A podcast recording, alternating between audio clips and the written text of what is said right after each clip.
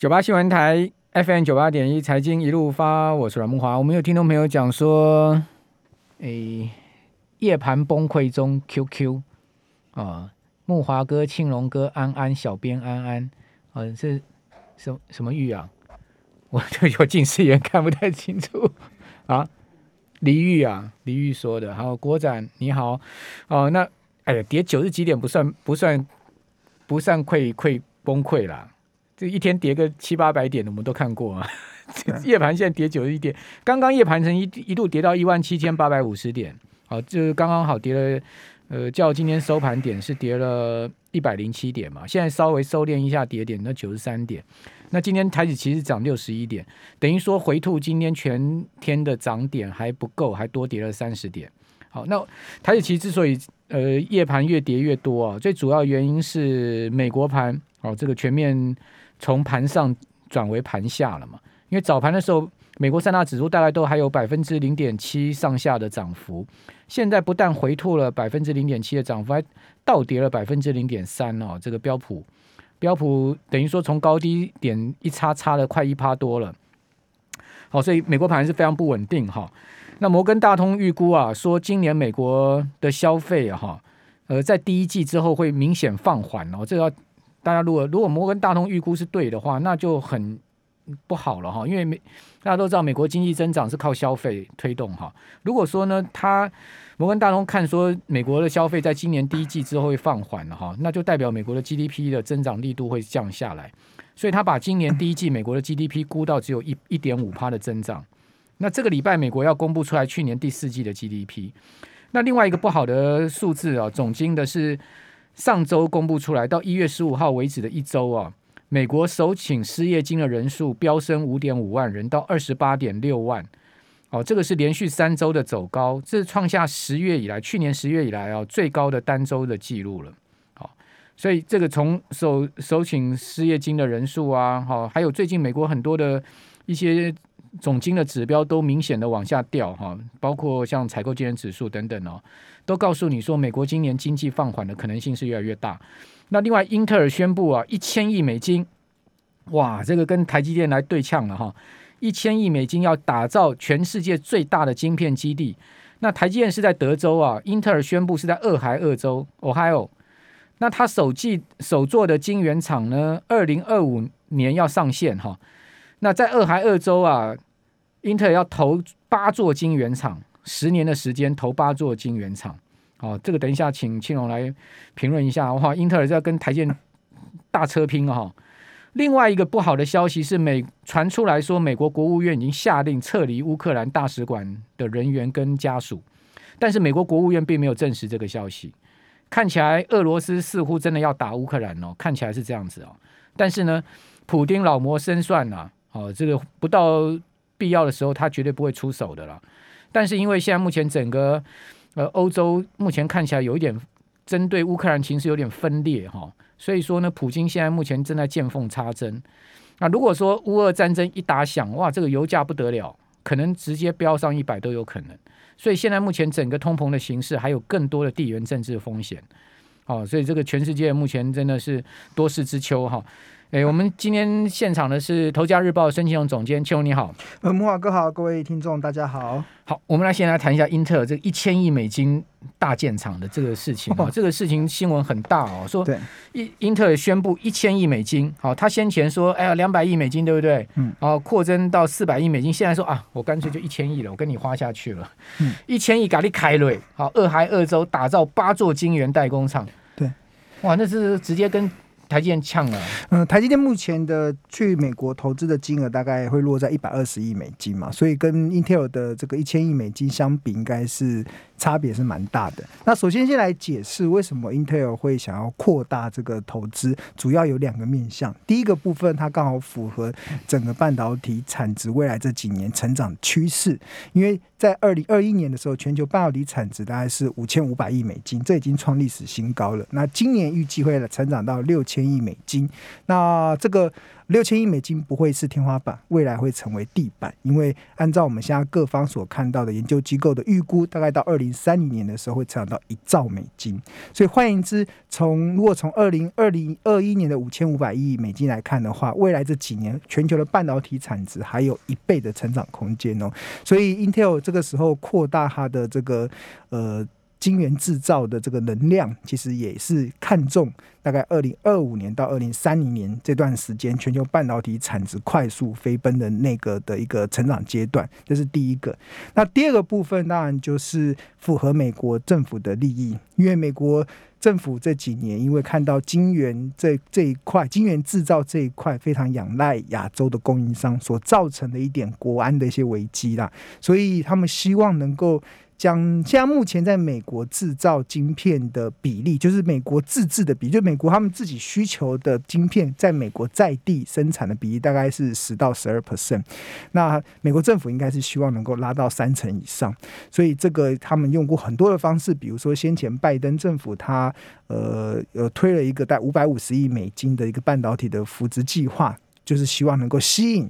Intel 吸引台积电、吸引三星到美国去设厂，这个其实刚好也是也是符合美国他们政府现在目前的一个政策的目标，希望能够拉高美国在地生产的自制率。所以这个刚好 Intel 的一千亿美金一定全部都集中在美国。那这个对台积电有有没有什么太大的影，会不会什么造成太大的影响？其实短线上来看，其实是不至于会有太大影响了。但是我要跟大家讲，其实呃。就是如果啦，其实英美一台台积电到美国去设厂，跟 Intel 扩大自己在美国设厂这一部分，其实台积电跟 Intel 的竞争优势是看不出来，因为同样都在美国设厂，然后然后再加上 Intel 它又是纯美国公司，所以其实。这个对于台积电来讲，它在原本的领先优势是没有办法展现。但是大家不要忘，台积电最先进的制程并不是在美国，台积电最先进的制程其实是在台湾。所以我觉得，只要台积电的先进制程还落在台湾，然后因为台湾本身有人才群聚的效益，有整个规模经济的优势，所以基本上其实呃，我觉得这个产值是够大。所以我觉得未来对台积电的这个市场被瓜分的这个压力应该是没有没有想象中这么大了。但是就是大家都是否美国市场嘛，所以我觉得台积电也预做了一些准备。但是半导体这个东西拼的是先进制程，那这个台积电最先进的制程都在台湾，那基本上不管这接下来的台中、台南，还有甚至新竹的这个二纳米的，其实它都可以。就先进制程来讲是领先的，所以我觉得短时间内来看，我是看不出会有太大的这些压力在。好，那就 Intel 当然也有可能雷声大雨点小了，对不对？好，就是说 现在喊嘛，十年，十年还长得很。他除非有个杀手锏啊，就杀手锏就是禁止美国采用非本美国本土以外的厂商的这个晶片嘛，但是不可能嘛，你说美国不可能像中国一样有这种这种这么排他性这么强的这种产业政策这样。其实中国也没有说不采用美国的晶片呢、啊。哦，对，中国是被禁止的，所以中国没有。中国是很想要买美国晶片，但是美国不卖给他。对 对对，好啊。那那个有人问说要不要爆股过年？我个人现在目前持股只剩下两成不到了啦。其实基本上我是不爆股过年，因为我觉得有十一天长假变化，呃，年后再说嘛。至少过年的时候轻松一点啊。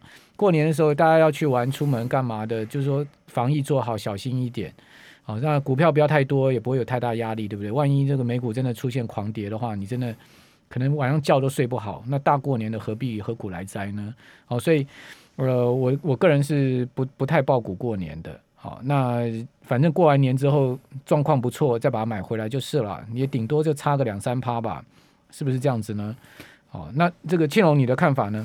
呃，我觉得每个人的对投资的这个定调跟属性不太一样的。那那呃，像我自己其实是比较稳，就是比较纯股型、纯纯股型的。所以其实我过去十几年来，其实我没有一年是空手的，我一定永远都是爆股过年。对，我就只是。按照股票跟现金的比重去做，爆少问题。对，爆多爆少的问题。大概我也会留两成持股。哦，过年留两成持股。哦，我的持股还比较多一点呢。我我前两个礼拜有在木华哥的节目中有跟大家分享嘛，就是我呃，十月份的去年的十月份，我几乎是天天买股票，然后到十二月份到一月份，我几乎已经没有在买，我甚至开始在在卖股票。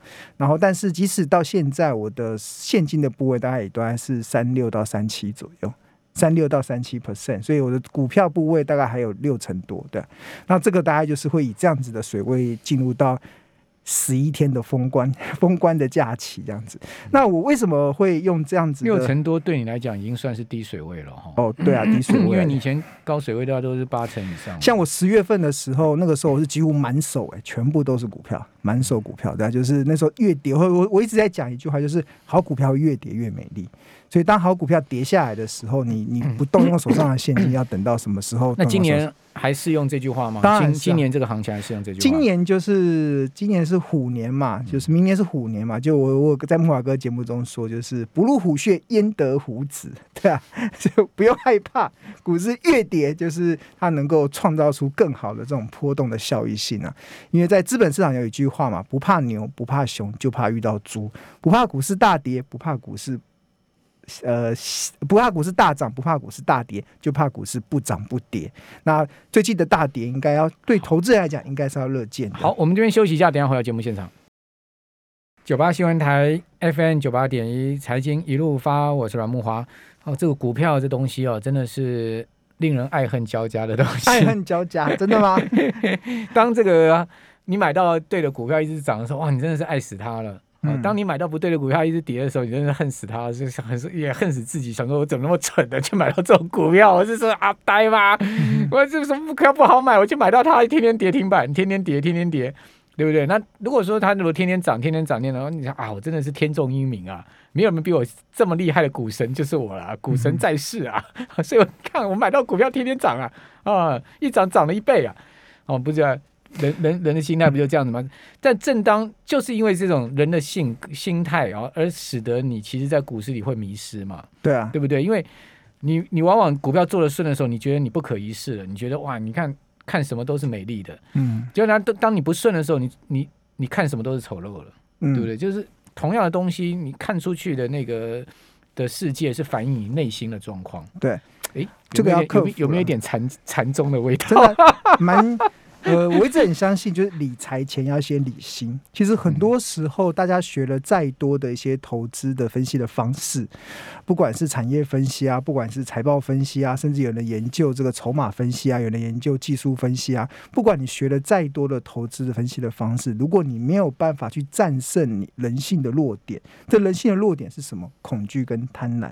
那基本上你还是很难在市场中长期的获利啦。那当然，在多头的市场中，设飞镖都能赚股票嘛？但是真正很多市场的考验就是行情出现剧烈波动、上冲下洗的时候，那你要怎么在往下杀的过程中去相信好股票越跌越美丽这样子的一个投资的原则？在股票在飙涨的时候，当所有人都在锦上添花的时候，你怎么知道要见好就收？我觉得这个才是投资一个很重要的节奏啊！那所以这个你要先。要能够摆脱这个人性被恐惧、贪婪这种搅扰了，当然你就得回归到就是企业价值的计算上嘛。就是古那个欧洲股神科斯托兰尼所常常讲的一句话，就是呃，基本面、企业价值跟股价的关系，就好比主人跟小狗。就是小狗到再怎么跑，小狗指的就是股价嘛。小狗再怎么跑，它最终一定会回到主人身边。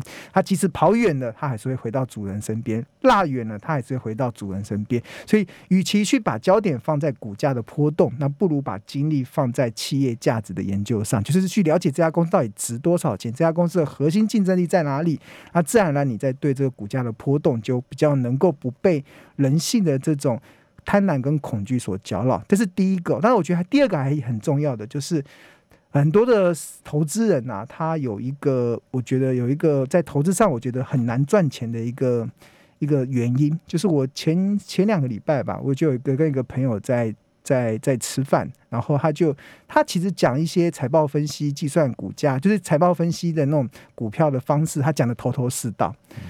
但是我听完之后，他他他觉得他去年的获利不怎么好，但是我就好奇问一下，那对你听了好像讲的头头是道，那我想更了解一下，那你的你现在目前有持有多少股票？嗯，他说没有很多啊，大概四十多档。嗯，很厉害哎、欸。哦，那我就觉得顾顾那么多股顾不来，这就是很多的投资人其实会一个。呃，我觉得如果啦，你真的你想要靠股票赚钱，赚的是财富哦，不不是赚买菜钱。我讲的是赚财富，不是赚买菜钱。你一定要做一件事，就只投资你熟悉的股票。就曾经呃有好像有，说不定他四十档他都很熟悉啊，怎么可能？大家知道外资 你没问他吗？你没外资分析师，外资分析师坐领千万的哦，他们追踪的股票大概就是五到八档而已。对啊，这个其实也有道理。最近那个红雷六个老婆的红雷不是讲吗？他六个老婆都跑了，对，啊、对不对？那六个老婆，你看这么多老婆你也顾到。对啊，更何况四十个四十档股票，你怎么顾啊？对啊，曾经 就四十个老婆，你看跑不跑？对啊，我记得曾经有人问说，呃，股神巴菲特怎么靠投资创造财富嘛？然后巴菲特说很简单，我就你就给你一张纸，然后上面只有十个洞，你一辈子就只能打十个，做十次投资。那通常你就能够创造出比较好的绩效。就是投资这件事情，我觉得太多的投资人太多股票，你根本不了解你所熟悉的标的。那投资的风险啊，其实股票的风险并不在于你买了什么什么什么股股呃，投资的风险不在你是会不会爆股过年啊，投资的风险也不在于诶，到底。联总会到底要干嘛，或金融市场的波动是什么？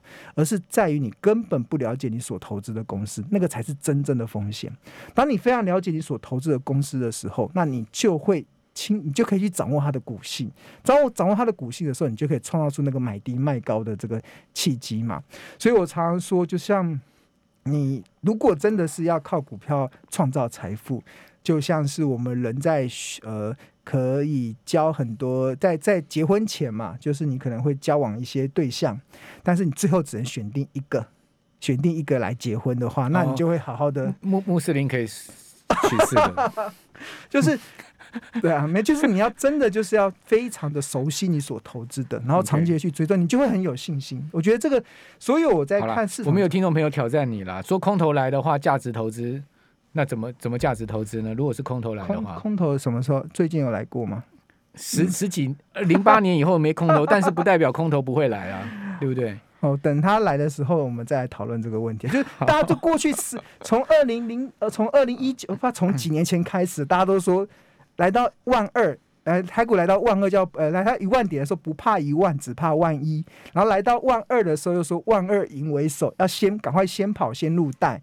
来到万三的时候说呃，万三有很多万重山，结果就结果台股就一路的轻舟过了万重山之后，就万事如意，万无万无一失，万六大顺了，对吧？那当然。来到万七万八的时候，其实我曾经形容过啊，是有点台股有点有点乱七八糟，已经涨到乱七八糟行情，很多的股票乱涨了。但是很多的条件真的已经不一样了，利率的条件、产业的条件、台湾的基本面的条件都跟过去一样完全不一样。所以你要讲说，呃，空头空头来袭的时候再来烦恼空头嘛？我觉得过去这几十年来，大家喊 喊这个。空头空头来的，就是空头不死，多头就不止嘛，对啊。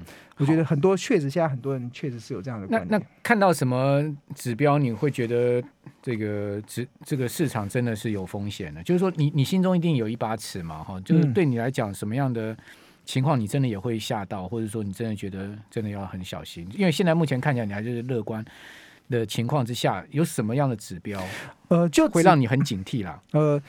指标的部分，如果就台股的整体的指标的部分，那还是看外销订单，当然是看外销，因为这过去以来长期的统计，外销订单跟台股的。这个是处于高度的正相关，只要外销订单它还是处于年增率正成长的话，其实台股很难走空头，因为台股有非常好的基本面的保护。那现在目前十二月份所公布的外销订单，其实还是创历史新高，对，而且创历史，而且预估没有问题的话，一月份还是持续的出现很好的状况。那甚至那个红海不是这个台股的营收网都跳出来说，今年的过年只放两天假，哎。对，啊今年过年农历年节这么长，他们只放两天假。大家去试想一个问题：有哪一家公司的老板愿意多付两三倍的加班费，请员工在过年期间来加班？不太愿意，除非他的订单多到他消化不完嘛。所以我觉得这个不是只有红海自己，其实普遍的很多的厂商都有类似的一些状况。所以我觉得目前就还有一个啊，就半导体整个整个产值一定会越来越好，对啊。所以在台湾有整个半导体这个护国神山群赞助整个台股这么大的权重，那其实还有金融股的获利表现又很好，其实很难跌到哪里去了。那当然就是接下来就是要做就是资金的控管嘛，就是你随时保持好现金的比重，那就等待好股票跌下来的时候，那种创造越跌越美丽的价值的时候，你进场去承接，承接完之后涨上去的时候，你要记得获利了结嘛，因为金融市场永远会有突如其来的利空去打击多头的信心，所以这个节奏你只要做好。你应该会看到，从去年应该从去年以来，你就会觉得这个的行情是很好操作的就是因为它的波动度有出来。好，谢谢申庆总监今天来给我们上了心灵鸡股市心灵鸡汤，祝大家新年快乐哦！先 新年快乐，谢谢谢谢谢谢谢谢申庆龙。